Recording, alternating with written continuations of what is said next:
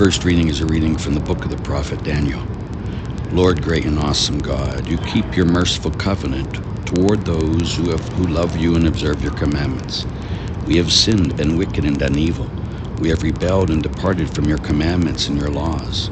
We have not obeyed your servants, the prophets, who spoke in your name to our kings, our servants, the prophets, who spoke in your name to our kings, our princes, our fathers, and all the people of the land.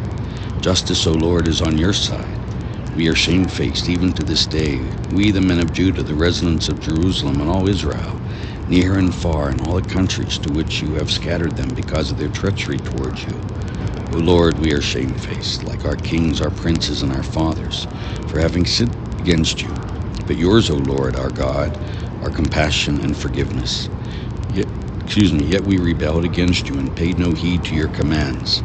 O Lord our God, to live by the law you gave us through your servants the prophets, the word of the Lord. Thanks be to God. Lord, do not deal with us according to our sins. Lord, do not deal with us according to our sins.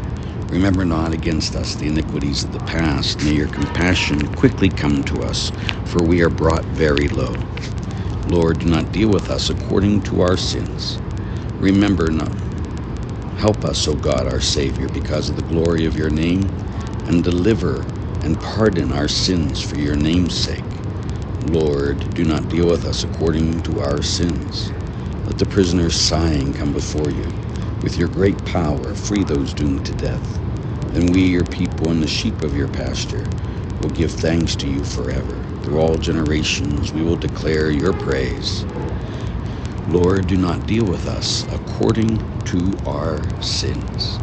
My brothers and sisters, may our Lord be with you and with your spirit. A reading from the Holy Gospel according to St. Luke. Glory to you, O Lord. Jesus said to his disciples, Be merciful as your Father is merciful. Stop judging and you will not be judged. Stop condemning and you will not be condemned. Forgive and you will be forgiven. Give and the gifts will be given to you. A good measure, packed together, shaken down, and overflowing, will be poured into your lap. For the measure with which you measure, will you be measured back to you. The gospel of the Lord. Praise to you, Lord Jesus Christ. Good morning.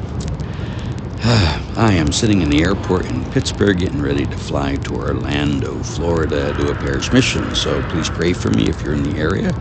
Come, where it's every night this week, Monday, Tuesday, Wednesday, Thursday, 6.30 to 8.30 at Holy Family Parish. So we go back and we hear the gospel. And Jesus has been speaking to us. How many times have we heard it? How many times have I talked about it? But God tells us clearly that stop judging and you will not be judged. And some of you at this very moment are thinking of all the reasons why you should judge. Absolutely, I get it. We know it. We've talked about it. But always remember the way you judge will be the way you are judged. It's just that simple. So rationalize all you want. But know the way I judge, the way you judge will be the way God judges us. And he says, the way if we condemn, then we are going to be condemned.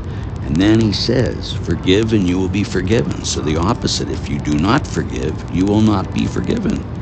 You see, to follow Jesus isn't about doing things our way and having God bless us and do everything he, we want him to do. He's not our slave, he's our God. And he tells us the way we must live. And so he says, I want you to stop judging. I want you to stop condemning and I want you to forgive. Are we doing as we are commanded? May each you know his love today and forever. Amen.